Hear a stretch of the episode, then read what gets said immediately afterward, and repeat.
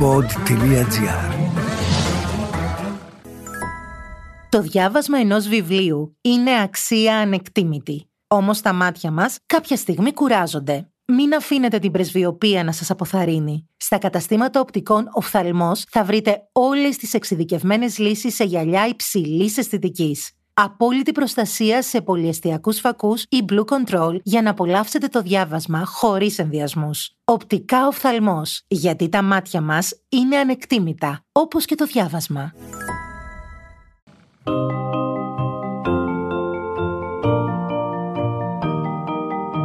Τι κάνουν οι συγγραφείς όταν δεν γράφουν βιβλία, πού συναντούν τους ήρωές τους; Ο Βενιαμίν Φραγκλίνος είχε πει πως ο συγγραφέας είτε γράφει κάτι που αξίζει να διαβαστεί, είτε κάνει κάτι που αξίζει να γραφτεί. Ας ανακαλύψουμε μαζί τον άνθρωπο πίσω από το βιβλίο στο podcast «Συγγραφής εκτός βιβλίων» με την Κυριακή Μπεϊόγλου.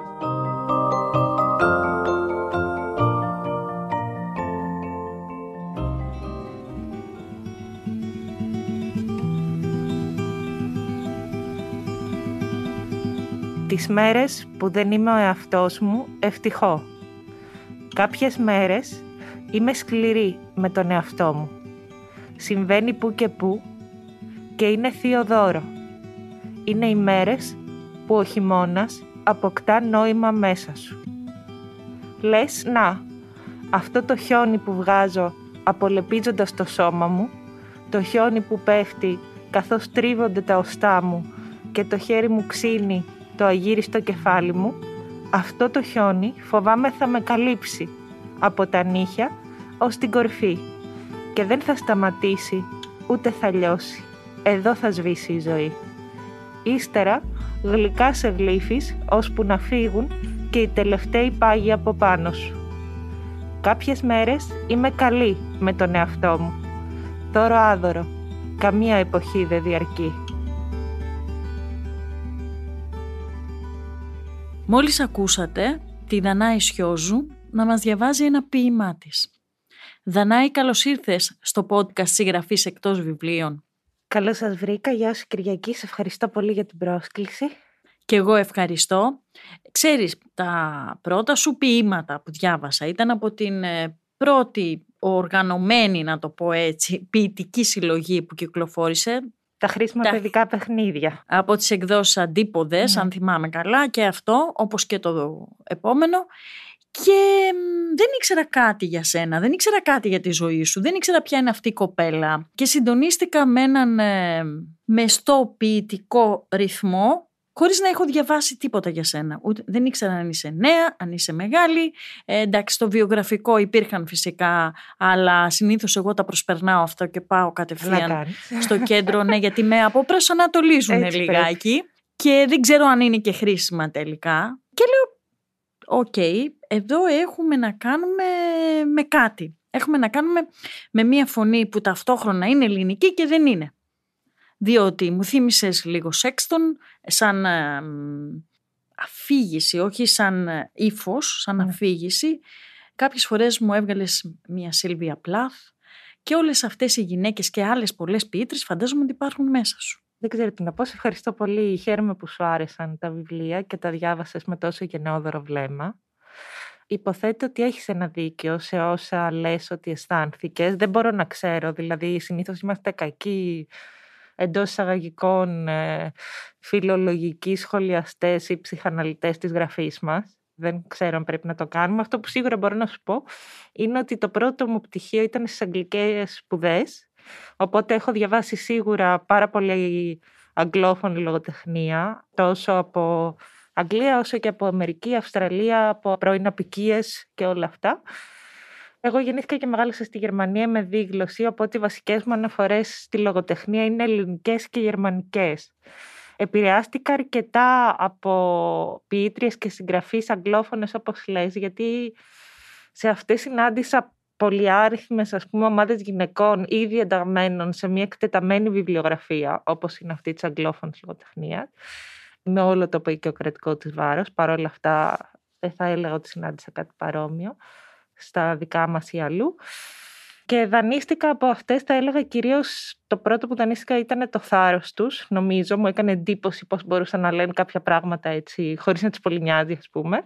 Και το δεύτερο που θα έλεγα ότι με επηρέασε, όχι το δανείστηκα όντως, είναι ότι εγώ δεν είχα κάτι τόσο έντονο να γράψω όσο αυτές, σαν προσωπικό βίωμα, αλλά με ενθάρρυνε πολύ η αφηγηματικότητά τους, η αίσθηση του ρυθμού, Έχεις αρκετά τέτοια δίκιο. πράγματα. Ναι. Κατά τα άλλα, παρόλο που δεν μας αρέσει να το λέμε, εμείς οι Έλληνες ποιητές, οι ελληνόφωνοι ας πούμε, έχουμε μία μανία να τονίζουμε, να υπερτονίζουμε τις ξένες μας αναφορές. Εμένα με επηρέασαν πάρα πολύ τα πράγματα που διάβασα στο σχολείο. Δηλαδή με έχει επηρεάσει πάρα πολύ η Δημουλά, πάρα πολύ η Πολυδούρη. Ναι. Ήταν τα πρώτα μου αναγνώσματα. Είμαι ένα δίγλωσσο παιδί, αυτό σημαίνει ότι τα ελληνικά μου ήταν φτωχότερα από άλλων όταν ήρθαμε και αυτές οι γυναίκες και άλλες φυσικά απλά δεν μελετούσαμε τόσο εκτεταμένα το έργο τους. Ναι, Ό,τι βέβαια. διάβασα τότε. Αυτά ήταν τα μεγάλα κεφάλαια, ας πούμε, στη σχολική ύλη.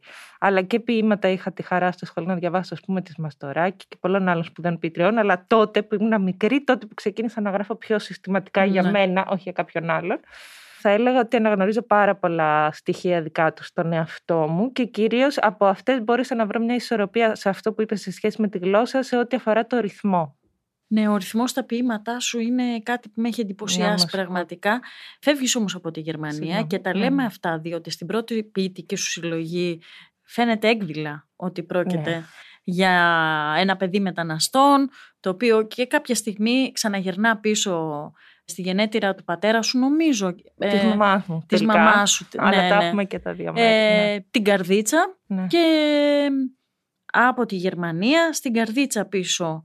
Πώς ήταν αυτό το... Ε, καλό ήταν. Αυτή η Εντάξει, για γέφυρα, αυτό το μας, τούνελ. ε, τα, για μένα η Ελλάδα ήταν κάτι σαν μια παραδεισένια εικόνα πριν να επιστρέψουμε, γιατί ήταν κατά βάση η Ελλάδα του ελληνικού καλοκαιριού αφενός, είτε αυτό ήταν στο χωριό, δεν εννοώ κάτι grand, ότι πηγαίναμε στις Κυκλάδες και κάναμε...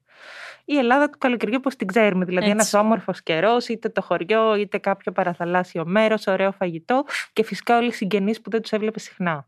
Αν και μεγάλο μέρος της οικογένειας ήταν και παραμένει στη Γερμανία, υπήρχε το κομμάτι της μαμάς που ήταν ελληνικός, ενώ στην Ελλάδα. Και ήταν κάτι σαν μια εικόνα του παραδείσου, με εντυπωσιάσανε πολλά πράγματα όταν γυρίσαμε. Σίγουρα το επίπεδο σε διάφορα πράγματα δεν ήταν το ίδιο, ήταν ας πούμε χειρότερο ή όχι τόσο καλό, αλλά αυτό δεν μου έκανε τόσο μεγάλη εντύπωση, ίσως γιατί ήδη το έβλεπα και γιατί επίσης στη Γερμανία υπάρχουν παρόμοια και χειρότερα προβλήματα, δηλαδή δεν είναι καθόλου τέλεια ηρόδινα τα πράγματα εκεί. Προφανώς δεν είναι προσύγκριση, αλλά δεν είναι κανένας παράδεισος αντίστοιχα. Μου έκανε εντύπωση το ποσοστό των ε, ε, μεταναστών από την Αλβανία τότε, που είχαν ε, ήδη κάποια χρόνια που είχαν έρθει και που δούλευαν στα χωράφια. Μου έκανε εντύπωση η κακομεταχείρισή τους πολύ συχνά από τους ντόπιους. Και γενικά ταυτίστηκα αρκετά, θα έλεγα, με αυτό το κομμάτι της ελληνικής κοινωνίας τότε, ε, ίσως γιατί παρέπεμπε αρκετά σε αυτά που άκουγα σαν ιστορίες από το μεταναστευτικό κομμάτι της δικής μας οικογένειας. Ναι. Οπότε αυτό μπορούσα να το καταλάβω πολύ καλά. Συν του ότι οι μαμάδες μας μα στέλνανε να τους πηγαίνουμε φαγητό, νερό, τις ώρες εργασίας και όλα αυτά. Ακριβώς γιατί μπορούσαν και εκείνες να συνδεθούν με το βίωμα της φτώχειας, της μετανάστευσης και τα σχετικά. Κατόπιν, εντάξει, αγαπούσα πολύ τη γιαγιά μου και μου άρεσε πολύ ένα είδος τοπικής λαϊκότητας. Α πούμε, έβρισκα πολύ συναρπαστικό να πηγαίνω με τη γιαγιά μου στην εκκλησία. Μετά μου πέρασε, γιατί η γιαγιά μου ήταν και πολύ φτωχή έτσι και ντρεπόταν άμα δεν είχε λεφτά να ρίξει ή κάτι τέτοιο. Οπότε άρχισα να προβληματίζομαι πάνω σε αυτά. Αλλά θα έλεγα ότι η επαφή μου με την Ελλάδα είχε τα δικά μου φίλτρα αυτή η πρώτη μου επαφή. Δηλαδή αναγνώριζα κατά βάση πράγματα που μου ήταν ήδη οικία και χρειάστηκα περισσότερο χρόνο με τα υπόλοιπα. Και όλα αυτά γίνανε ποίηματα. Χρήσιμα παιδικά παιχνίδια. Σταδιακά ναι, άρχισα να γράφω από πολύ μικρή. Πολύ αργότερα έβγαλα ένα βιβλίο. Αλλά η ενασχόλησή μου με την πίεση ξεκινά σε μικρή ηλικία και με τη λογοτεχνία γενικά θα έλεγα. Και έβγαζα και στο σχολείο ένα περιοδικό, μετά πήγα στο τεφλόν και κάποια στιγμή αποφάσισα να φτιάξω ένα βιβλίο. Αυτό. Και κάποια στιγμή ήρθε στην Αθήνα. Α, ναι, πιο πριν. ναι, ναι. Υπήρχε, φαντάζομαι, ήταν ένα, μια σημαντική αυτή η αλλαγή τώρα. Να φύγεις από την καρδίτσα, να φύγεις από τη Γερμανία να πας στην καρδίτσα και από την καρδίτσα να πας στην Αθήνα πάλι. Φαντάζομαι ότι ήταν μια αλλαγή έτσι σημαντική. Ναι, η Αθήνα ούτως ή άλλως είναι μια μεγαλούπολη διαφορετική από όλες τις μεγαλοπόλεις τη Ευρώπης. Δηλαδή έχει ένα τεράστιο πληθυσμό και μια πολύ μεγάλη έκταση. Προφανώς δεν είχε καμία σχέση με τις επαρχιακές πόλεις στι οποίες εγώ μεγάλωσα, τόσο στην Ελλάδα όσο και στη Γερμανία. Είχαμε επισκεφτεί την Αθήνα είτε για συγγενείς είτε με σχολικές εκδρομές, ήταν αυτό το τέτοιο, αλλά δεν είχα αίσθηση, τότε δεν υπήρχε και πάρα πολύ ίντερνετ. Οπότε επί της ουσίας κατάλαβα πολύ σύντομα όταν μετακόμισα εδώ ότι πρέπει να περπατήσω πάρα πολύ, αλλιώς δεν θα αποκτήσω ποτέ καμία αίσθηση προσανατολισμού. δηλαδή είχα αυτά τα βιβλία χάρτες και μπερδευόμουν φοβερά γιατί κοβόντουσαν και όλα σε μια σελίδα τελείωνε, μετά γύριζες, ήσουν σε άλλη γειτονιά. Και ήμουν σε μια κατάσταση, δηλαδή δεν ξέρω, το κολονάκι είχε βρεθεί πάνω από το ζωγράφου, το παλάνδρι κάτω από τον πειραιά, δεν, ναι. δεν γινόταν αυτό.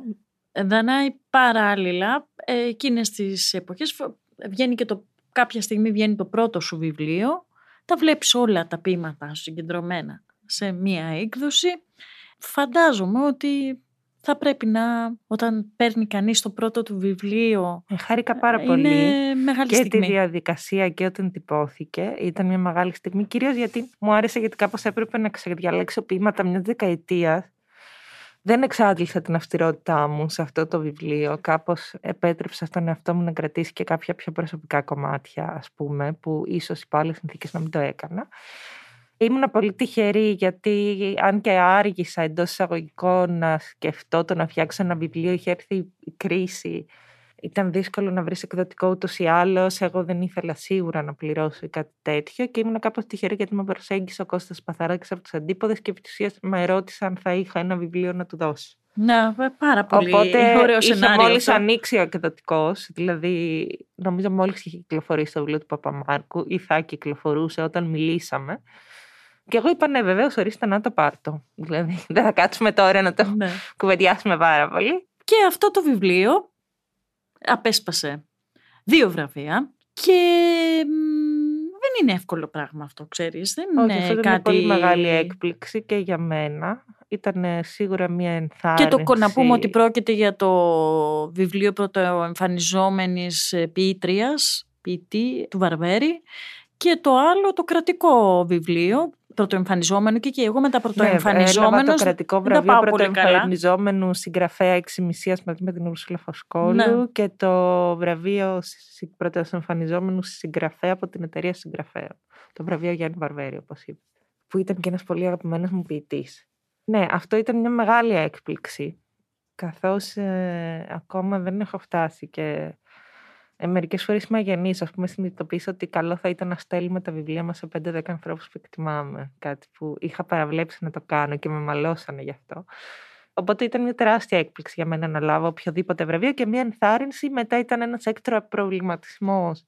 Γιατί συνειδητοποίησα πόσο λίγες δυνατότητες ε, ενθάρρυνσης υπάρχουν στην Ελλάδα ή υπήρχαν τότε και τώρα ακόμα βεβαίως για νέους συγγραφείς και πόσο έντονα ας πούμε αυτή η έννοια μ, της βράβευσης ή ας πούμε της ενθάρρυνσης γιατί εντάξει εδώ μιλάμε και για βραβεία πρωτοεμφανιζόμενων ανθρώπων φωνών είναι συνδεδεμένη καμιά φορά και με πολύ σκληρά πράγματα που εμποδίζουν να δεις τη λογοτεχνία σαν ένα δημιουργικό χώρο με πλουραλισμό φωνών που εξυπηρετεί βαθιές ε, ανθρώπινες και πολιτισμικές και κοινωνικές και πολιτικές και πολλά πολλά άλλα Ναι. ανάγκες. Ναι, ισχύει Δηλαδή αυτό. όταν έχεις μόνο δύο βραβεία, ας πούμε να το πω έτσι, Ναι, ναι. ε, υπάρχει πρόβλημα. Κανονικά θα πρέπει να έχεις καμιά πεντακοσαριά, να τα μοιράζεις δεξιά-αριστερά για να μπορέσεις να δημιουργήσεις εντός εισαγωγικών γενιές συγγραφέων. Έστω και αν δεν και είναι όπως χρειάζεσαι βραβεία. πολλές... Ναι, ναι, έστω και αν δεν είναι Ε, βραβεία. έστω και αν δεν είναι βραβεία, υποτροφίες θα εννοώ πρέπει- με την ευρεία Ναι. έννοια. Κάτι που να... Ε, Είναι να έθιξες τώρα ένα πάρα πολύ σημαντικό για μένα ζήτημα. κάπως έτσι το βλέπω. Γιατί σίγουρα όλα αυτά βοηθάνε.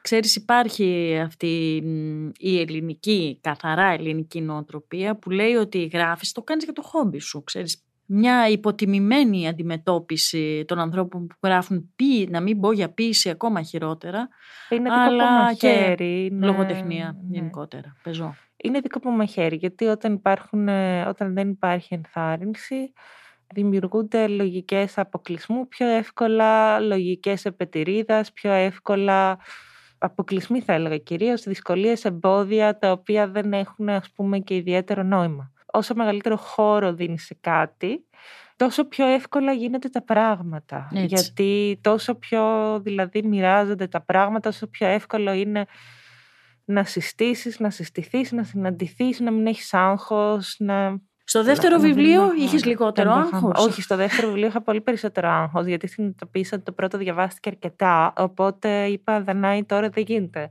πρέπει να είσαι πιο αυστηρή. Ε, οπότε έγραψα δύο-τρία βιβλία μέχρι να καταλήξω σε αυτό. Ε, Τα τοπία και σου. ήμουνα, ναι, ήταν μια πολύ σπουδαία προσωπική στιγμή για μένα. Δεν ξέρω γιατί, αλλά κάπως πάντα δούλευα πάρα πολύ με τα ποίηματα και σίγουρα είναι μια δουλειά που την κάνω συχνά non-stop. Και έχει πλάκα γιατί μπορεί να κάνεις μια άλλη δουλειά και να σκέφτεσαι και αυτό στο μυαλό σου, να γράφει κάτι στο κεφάλι σου. Οπότε συμβαίνουν διάφορα ευτράπελα καμιά φορά. Αλλά σε γενικές γραμμές χωρίς πρόβλημα. Και με το δεύτερο βιβλίο μου δόθηκε η δυνατότητα εγώ να προσπαθήσω πιο πολύ πάνω στο να φτιάξω μια φωνή δική μου και ένα βιβλίο με συγκεκριμένους άξονες όπως το ήθελα ακριβώς που να έχει ένα ύφος, μια αισθητική, μια τεχνική, διάφορα τέτοια στοιχεία, αλλά να είναι πρωτογενές, γιατί εγώ δεν μπορώ να λειτουργήσω καθόλου διαφορετικά.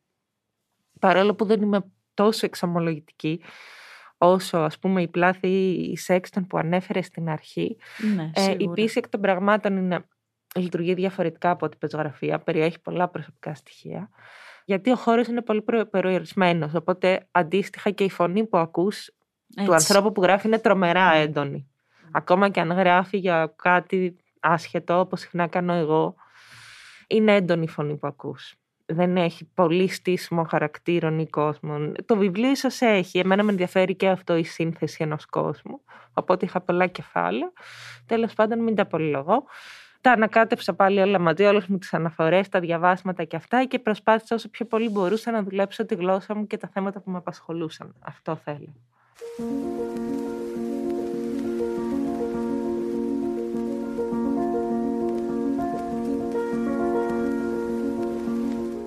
μου είπες στην αρχή ότι αυτές οι ποιήτριες είχαν εμ, ένα βίωμα να διηγηθούν, ένα τραύμα ίσως. Να πώς τα έφερε όμως τώρα η ζωή. Είναι μια περίοδος που αντιμετωπίζεις και εσύ ένα τραύμα και φαντάζομαι ότι δεν είναι μια περίοδος που η ποίηση είναι έξω από αυτή σου την ε, στιγμή που ζεις. Όχι, στην πίση χρωστάω το ότι βρίσκομαι εδώ και σας μιλάω αυτή τη στιγμή. Όχι με τη δραματική έννοια του ότι, ότι κυριολεκτικά για πολλούς μήνες δεν είχα φωνή. Ε, ο καρκίνος είναι μια ασθένεια ειδικά όταν δεν είναι στην πολύ απλή του μορφή, γιατί είμαστε τυχεροί, η επιστήμη έχει προοδεύσει, οπότε υπάρχουν καρκίνοι σήμερα που εντοπίζονται νωρίς, έχεις δυνατότητες θεραπείας όταν δεν ανήκεις σε αυτές τις κατηγορίες, είναι μια ασθένεια που σε απειλεί πάρα πολύ, απειλεί τόσο το σώμα όσο και την ψυχή. Αυτό θα έλεγα. Εμένα με βρήκε και σε μια ήδη βεβαρημένη προσωπική συνθήκη καθώς νο- νοσούσε ο μπαμπάς μου.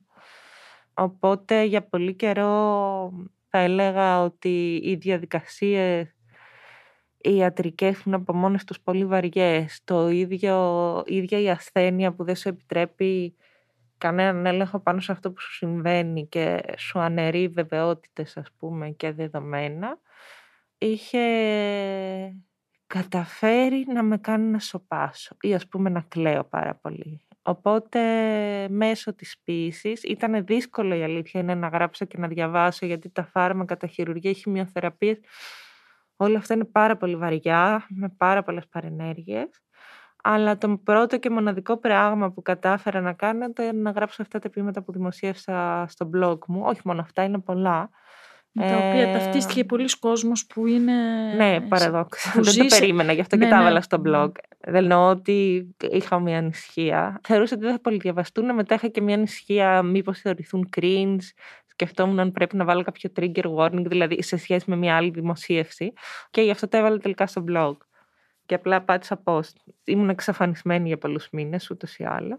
Φαντάζομαι πως ε, μια τέτοια μεγάλη εμπειρία δεν μπορεί να είναι έξω από τον δημιουργό. Ε, Ήταν. θα πρέπει να- είχε- Ναι, όχι, μάλιστα- ποτέ δεν είναι έξω από σένα. Μας έδωσε σπουδαία ποίηματα Ναι. πρόσφατα. Δεν Πέρα από μπορεί την να αρρώστια. είναι έξω από σένα. Απλά το θέμα είναι αν θα επιλέξεις τελικά να γράψεις γι' αυτό ή όχι. Δηλαδή, εγώ σε ό,τι αφορά εμένα, αλλά πιστεύω και σε πολλούς ανθρώπους που γράφουν. Η γραφή είναι κομμάτι, από ένα σημείο και μετά αυτό το πράγμα, είναι κομμάτι του νευρικού συστήματος, δηλαδή του τρόπου που υπάρχεις, που ζεις, που σκέφτεσαι, που αναπνέεις. Δεν είναι όπως και αν είσαι σαν άνθρωπος ή ο χαρακτήρας σου, η ζωή σου και αυτά. Αυτό είναι κάτι που το κάνεις. Δηλαδή στην κουζίνα φτιάχνεις ένα φαΐ, παράλληλα μπορεί να φτιάξεις και ένα ποίημα. Άλλες φορές όχι. Δεν λέω ότι αυτό συμβαίνει το 24 αλλά δεν μπορείς να το αποφύγεις. Τώρα το αν θα γράψεις γι' αυτό ή όχι, το αν θα καταφέρεις να γράψεις, γιατί και αυτό σημαίνει μια ισορροπία. Δεν μπορεί να, να καταθέσεις ό,τι να είναι. Πρέπει να μπορεί να διαβαστεί αυτό το πράγμα. Μέσα, ας πούμε, σε όλο αυτό που συμβαίνει, μπορεί να μην θες να το κάνεις. Μπορεί να θες λίγο αργότερα, μπορεί να θες να το θεωρητικοποιήσεις. Πάντως για μένα ήταν η πρώτη φορά που έγραψα ας πούμε πιο κοντά σε αυτό που λέμε εντός εισαγωγικών εξομολογητική Αν και, εγώ πιστεύω ότι ήταν μια ιδεολογική απόφαση δηλαδή εντός εισαγωγικών αλλά δεν ήθελα να αντιμετωπίσω τον καρκίνο σαν έννοια. Δηλαδή δεν ήθελα να κατεβάσω τα βιβλία που έχουν γραφτεί γι' αυτό να τα θεωρητικοποιήσω γιατί ήμουν εγώ ο ασθενής. Και ήθελα όταν είσαι ασθενής ή όταν φέρεις είτε ας πούμε έχεις ε, μια ασθένεια όπως ο καρκίνο είτε κάτι άλλο, κάποιο άλλο πρόβλημα, ε, δεν είσαι μόνος σου. Η φωνή σου εκ των πραγμάτων ανήκει σε μια ομάδα. Δηλαδή η ιστορία σου είναι η δική σου, αλλά είναι και η ιστορία πολλών άλλων ανθρώπων. Αυτό το ξέρεις. Αυτό δεν κάνει την περιπέτειά σου λιγότερο μοναχική. Αλλά είναι διαφορετικό. Γιατί εκεί όντως μπορείς να σκεφτείς το θέλω να το κάνω έννοια, να το δω πιο πώς θα το. Εγώ δεν το ήθελα. Ήθελα να γράψω αυτό που μου συνέβαιναν, γιατί μου συνέβαιναν και αρκετά πράγματα. Δεν ήταν ότι είχα μόνο τον καρκίνο, ας πούμε, το δικό μου, που ήταν κάτι αρκετά δύσκολο. Είχα και άλλα προβλήματα. Οπότε κάπως έπρεπε να βρω μια ισορροπία. Μου επιτρέπει να ρωτήσω πώς είναι ο πατέρας σου; Ε, ζει ακόμα. Ανταποκρίνεται καλά στις θεραπείες, θα δούμε. Είναι στο τελικό στάδιο ο Δανάη μου, ξέρεις τι μου έκανε εντύπωση πάρα πολύ; Για να φύγουμε λίγο από αυτό, να το, να το, να το πάμε λίγο παραπέρα. Μου έκανε εντύπωση ότι με αφορμή αυτό το γεγονός συσπηρώθηκε ένας κόσμος από νέους ανθρώπους, ποι, ποιητές, ποιήτριες, γύρω από σένα και έγραψαν και αυτοί για σένα. Και για μένα διαβάζοντας όλα αυτά τα ποίηματα που γράφτηκαν για σένα, αλλά τα διάβαζα εγώ ως μια αναγνώστρια, έτσι, που γράφει κιόλας και για βιβλία, είδα εξαιρετικά δείγματα, τι ωραία πράγματα έχουμε σε δυναμικό από νέα παιδιά στην ποίηση. Λοιπόν, εγώ είμαι παιδί των ομάδων. Έτσι ήθελα να είναι η ζωή μου πάντα, γιατί έτσι ξεκίνησα από πολυάριθμες ομάδες, αυτό που λέμε μεγάλες οικογένειες μεταναστών, χωρικών, ναι. υπερχιωτών, όλο αυτό το... Έτσι πάντα είχα, ας πούμε, γύρω μου πολλά ξαδέρφια, πολλούς κόσμος. Ε, μου άρεσε αυτό. Και πάντα θεωρούσα τον, τον... Αν και ήμουν πολύ μοναχική και παραμένω πολύ μοναχική, πιστεύω και θεωρώ τον εαυτό μου έναν άνθρωπο της ομάδας, της συλλογικότητα, της κοινότητας. Και έτσι και κάπως έτσι διαμόρφωσα ένα μεγάλο μέρος της ζωής μου. Δηλαδή ήδη από το σχολείο εντάχθηκα και έβγαλα ένα περιοδικό, μετά μπήκα στην ομάδα του τεφλών συνέχισα να ασχολούμαι εθελοντικά με πάρα πάρα πολλά πράγματα. Ας πούμε από εθελοντική εργασία σε νοσοκομεία μέχρι τον Ερυθρό Σταυρό ή κάτι άλλο. Λογοτεχνικά πολλά. Μετά με ομάδες που αφορούσαν ας πούμε πρόσφυγες, μετανάστες και πάρα πολύ φεμινιστικές ομάδες και συλλογικότητες. Τα τελευταία χρόνια πριν αρρωστήσω, πολύ συχνά ας πούμε την Παγκόσμια ημέρα ποιήση πόστερα ποίηματα μόνο γυναικών στο ναι, αυτό το ξέρουμε. Ναι, και πολλά και μου άρεσε πολύ αυτό. Ναι, θεωρώ ότι ας πούμε κάπως έτσι όταν η δική μου ζωή ήρθε τούμπα, φροντίσαν άλλοι άνθρωποι κάπως να επιστρέψει όταν εγώ πια το θέλησα, όταν έδωσα ένα σήμα ότι προφανώς επικοινωνούσα ιδιωτικά, αν και για πολύ καιρό είχα κοντά μου μόνο 4-5 ανθρώπους για να προστατεύσω ας πούμε, και την οικογένειά μου όταν έδωσε ένα σήμα, πολύ γρήγορα σου επιστρέφεται, όχι, όχι σου επιστρέφεται, συσπηρώνεται ξανά γύρω σου η κοινότητα, δηλαδή η κοινότητα έτσι λειτουργεί. Οπότε ήταν πολύ γενναιόδωρα αυτά τα ποίηματα, με συγκίνησαν περισσότερο από όσο μπορώ να εκφράσω με λόγια και όχι μόνο τα ποίηματα και τα μηνύματα και τα δώρα και η προσφορά για βοήθεια ή για οτιδήποτε και θεωρώ ότι με έναν τρόπο προήλθανε από ανθρώπους που σκέφτονται με τον ίδιο τρόπο και έχουν τις ίδιες επιθυμίες. Δηλαδή αυτό που λέμε το συλλογικό, η κοινότητα, όλο αυτό το κομμάτι. Πράγματι, το βλέπαμε και εμείς με τις αναρτήσεις τους. Γύρω σου, όπως είπες, ε, υπάρχουν άνθρωποι που ασχολούνται και αυτοί με τη λογοτεχνία. Δεν ξέρω, τι φέρνει η δική σας γενιά; Μάλλον ξέρω και μπορώ να πω, αλλά θα ήθελα τη δική σου γνώμη στα πράγματα διότι έχουμε περάσει από γενιές λογοτεχνικές, ας πούμε, λογοτεχνών και ποιητών και ποιήτριων και έχουμε αγαπήσει πολλούς από αυτούς, άλλους έχουμε ξεχάσει. Όμως να, η δική σας γενιά, εκεί από 20 έως 40, βάζω αυτό το χρονικό έτσι διάστημα, ηλικιακό μάλλον, τι είναι αυτό που φέρνει η Δανάιμ και δεν το έχουμε έτσι, ίσως πολύ εστιάσει να το δούμε. Δεν ξέρω τι φέρνει. Θα δείξει χρόνος αν φέρνει κάτι και τι είναι αυτό. Δεν ξέρω καν αν έχει σημασία αν φέρνει κάτι ιδιαίτερο ή όχι. Είναι μια περίεργη, ας πούμε, εντός αγωγικών γενιά. Η δική μου, αυτή που είναι πιο κοντά ηλικιακά σε μένα, είμαστε η τελευταία γενιά, ας πούμε, που μεγαλώσαμε χωρίς ίντερνετ όχι χωρίς τηλεόραση, αλλά χωρίς ίντερνετ. Αυτό σημαίνει με ούτως ή άλλως λιγότερες δυνατότητες ψηφιακής διασκέδασης και τεχνολογίας. Άρα εγώ είμαι πάρα πολύ παιδί της ανάγνωσης. Είμαι παιδί των βιβλιοθηκών, του ποδήλατου, δηλαδή πάνω κάτω στην καρτίτσα έπαιρνα το ποδήλατο, πήγαινα σε μια πολύ μικρή δημοτική βιβλιοθήκη της γειτονιάς, ας πούμε, ένα δωματιάκι και έμπαιρνα βιβλία, ξαναγυρνούσα σπίτι, έκανα τα υπόλοιπα πράγματα. Αυτό είναι σημαντικό δεν ξέρω οι νεότερες γενιές τι ισορροπία θα βρουν ανάμεσα στην τεχνολογία, στο ίντερνετ και στη γραφή. Αυτό είναι κάτι που και εγώ παρακολουθώ με ενδιαφέρον. Όπως περιμένω με ενδιαφέρον να δω από τις νεότερες γενιές, δηλαδή αυτό που θα λέμε 20 και μετά, σιγά σιγά τα παιδιά, ας πούμε, δεύτερης, τρίτης γενιάς μεταναστών, τι θα γράψουν, τι έχουν να πούνε. Η δική μου γενιά σταδιακά βέβαια εντάχθηκε σε αυτό που λέμε ίντερνετ τεχνολογία, οπότε σίγουρα είναι μια γενιά που είχε περισσότερες πηγές, δηλαδή πατάς ένα κουμπί, έρχεται ένα βιβλίο στην πόρτα σου. Αυτό δεν την κάνει de facto λιγότερο συντηρητική, αλλά ίσως συνομιλεί πιο εύκολα γιατί αυτή είναι και η εποχή, με πράγματα που και οι προηγούμενες γενιές συνομίλησαν, απλά με πιο περιορισμένες αναφορές ίσως ή σε πιο στενά πλαίσια, γιατί τα κοινωνικά πλαίσια ήταν πιο στενά. Παρ' όλα αυτά η εποχή μας, να πάνω που λες κάτι ανθίζει, φέρνει ξανά καινούργιες και παλιές δυσκολίες, οπότε είναι σημαντικό να έχουμε κατά νου τόσο τη συνομιλία με το παρελθόν, με την παράδοση, όχι με την έννοια του κανόνα, αλλά με αυτό που αφήνουν πίσω τους οι άνθρωποι και φτάνει ως εμάς, γιατί και εμείς κομμάτι αυτού του δάσους, αυτού του ποταμού είμαστε, και να μην ε, επαναπαυόμαστε. Πιστεύω ότι οι άνθρωποι της δικής μου γενιάς είναι διαφορετικοί μεταξύ τους. Σε ό,τι αφορά εμένα, παρακολουθώ ας πούμε τα κομμάτια, όλους, διαβάζω δηλαδή ότι βγαίνει σίγουρα, αλλά προσπαθώ πολύ στη λογική της κοινότητας ας πούμε. Ξέρεις, ε, όταν σκεφτόμουν για αυτό το podcast, ε, έγιναν αυτά τα γεγονότα στο Ιράν. Και από τη μια έβλεπα μία ποιήτρια, μία κοπέλα που λόγω μιας ασθένειας έχει χάσει τις βλεφαρίδες της όπως πολύ ωραία έχεις περιγράψει. Άμα δεν είχα χάσει τα μαλλιά μου μπορεί να τα άκοβα, αν και αυτό είναι λίγο 50-50. Ε, ναι. Δεν ξέρεις. Αλλά ενώ όχι να το κάνω δημόσια, σαν προσωπική ένδειξη συμμετοχής στο πένθος του άλλου.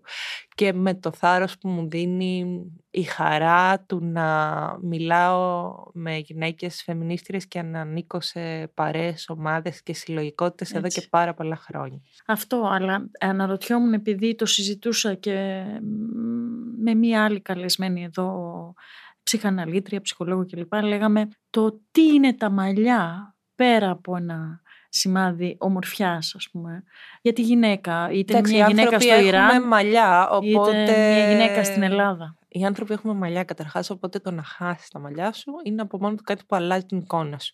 Στο πλαίσιο μιας ασθένειας αυτό είναι πολύ σκληρό, γιατί η ασθένεια αφήνει ίχνη που πάνε πέρα από τα μαλλιά. Δηλαδή η κούραση, η κόπωση, αυτό που έχεις περάσει φαίνεται στο πρόσωπο. Δεν είναι το ίδιο με το να ξηρείς το κεφάλι σου, να πας βόλτα, ας πούμε, ή να έχεις ένα στυλ. Η απώλεια. Εμένα πιο πολύ μου κόστησε το ότι έχασα τους λεφαρίδε μου, ας πούμε, που ήταν το αγαπημένο μου πράγμα πάνω μου παρά τα μαλλιά. Μπορώ να σου πω ότι είσαι μια πανέμορφη κοπέλα. Ε, δεν είχαμε. Δεν είχαμε... Εκεί δεν με απασχολούσε ε, η εμφάνισή μου ιδιαίτερα. Αυτό, οπότε αυτό δεν είχαμε με συναντηθεί. κάπως από το να. Ναι. υποστώ κάποιο τεράστιο σοκ. Δηλαδή, πάλι χαρά της κοινότητας, της λογικότητας, όλο αυτό που λέμε το να έχεις επαφή. Εγώ είμαι ένας άνθρωπος, έτσι ξέρουμε ποια είναι τα ενδιαφέροντά μου, με τι ασχολούμαι. Οπότε σε απαλλάσσει λίγο από το βάρος αυτό το δυτικό της εμφάνισης, ναι. του καπιταλισμού, ναι, του ναι, φιλελευθερισμού.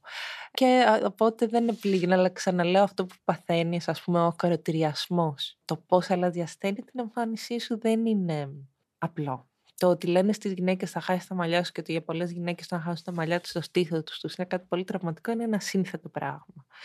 Δεν θεωρώ ότι μπορούμε να το συνδέσουμε γραμμικά με τις γυναίκες στο Ιράν για κανένα λόγο.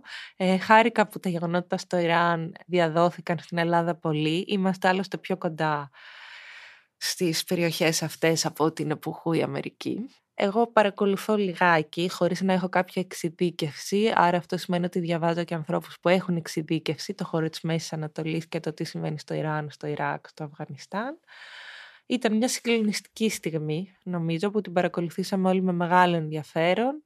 Οι άνθρωποι αυτοί ρισκάρουν τη ζωή τους βγαίνοντας στο δρόμο. Δεν ξέρω τι να πω γι' αυτό. Με αφήνει λίγο... Μακάρι να βρεθεί κάποια στιγμή σε αυτή την κοινωνία και εκεί οι συνθήκες που χρειάζονται για να προχωρήσει περαιτέρω μια τέτοια εξέγερση να πάρει τη δυναμική επανάστασης και μακάρι και σε εμάς να υπάρξουν πολλές εξεγέρσεις για αντίστοιχα ζητήματα που δεν έχουμε λύσει. Ε, αυτό θεωρώ ότι ε, όταν μιλούσες πριν για μια οπισθοδρόμηση και αυτό που σημαίνει με τα πολύ άγρια εγκλήματα ναι, μιλάμε για την ακροδεξιά, τη φτωχοποίηση, όλα αυτά τα πράγματα, το ότι οι άνθρωποι στριμώχνονται με τον ένα τον άλλο τρόπο όλο και περισσότερο, είναι πιο δύσκολο να υπάρχει αντίσταση, το ότι το 1% ας πούμε οι, οι άνθρωποι που έχουν τον πλούτο και κανονίζουν πολλά πράγματα δεν είναι εύκολο να φοβηθεί και θα έπρεπε να φοβάται γιατί κάποια στιγμή οι άνθρωποι ξεσηκώνονται. Όπως ας πούμε στο Ιράν. Ακριβώς. Δανάη μου θέλω να τελειώσουμε αυτό το podcast με τον τρόπο που το αρχίσαμε. Θέλω να σου δώσω το χρόνο να βρεις ένα ποίημα ακόμη από αυτά που αγαπάς εσύ, από αυτά που θέλεις να διαβάσεις εσύ. Θα σας διαβάσω ένα ποίημα που δεν είναι από ένα βιβλίο, αλλά το δημοσίευσα πρόσφατα. Λέγεται Νουρχάν. Το έγραψα έχοντας στο μυαλό μου μια πολύ αγαπημένη μου φίλη οικαστικό από την Αίγυπτο.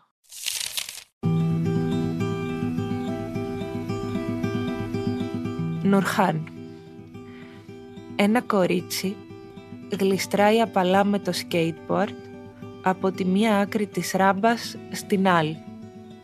Μοιάζει να κυλάει μέσα σε φως και γελάει. Την φωνάζουν πριγκίπισσα. Το όνομά της είναι Νουρχάν. Ξέρει τις καλύτερες φιγούρες με τη σανίδα. Λυγίζει τα γόνατα, ακουμπάει απαλά το τσιμέντο με τα δάχτυλά της και όλοι την κοιτάνε. Τα μαλλιά της είναι κατσαρά έχει απαγορέψει σε όλους να τα αγγίζουν γιατί τα λευκά παιδιά στην πλατεία θέλουν να τα χαϊδεύουν αλλά δεν της αρέσει.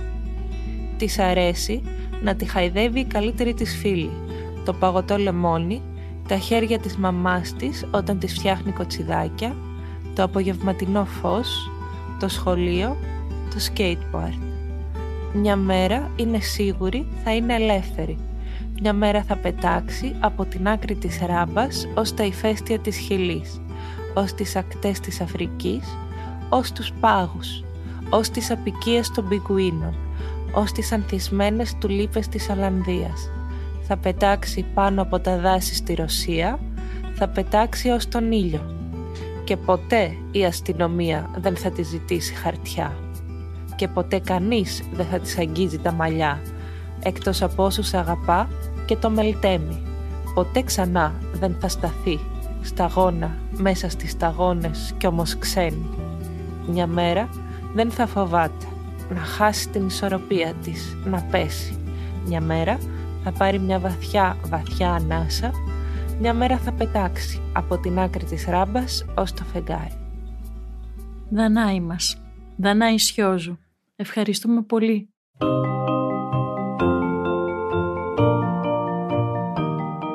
Ακούσατε το podcast συγγραφής εκτός βιβλίων με την Κυριακή Μπεϊόγλου, μια παραγωγή του pod.gr. Αναζητήστε τα podcast που σας ενδιαφέρουν στο pod.gr, Spotify, Apple Podcast, Google Podcast και σε όποια άλλη εφαρμογή ακούτε podcast από το κινητό σας.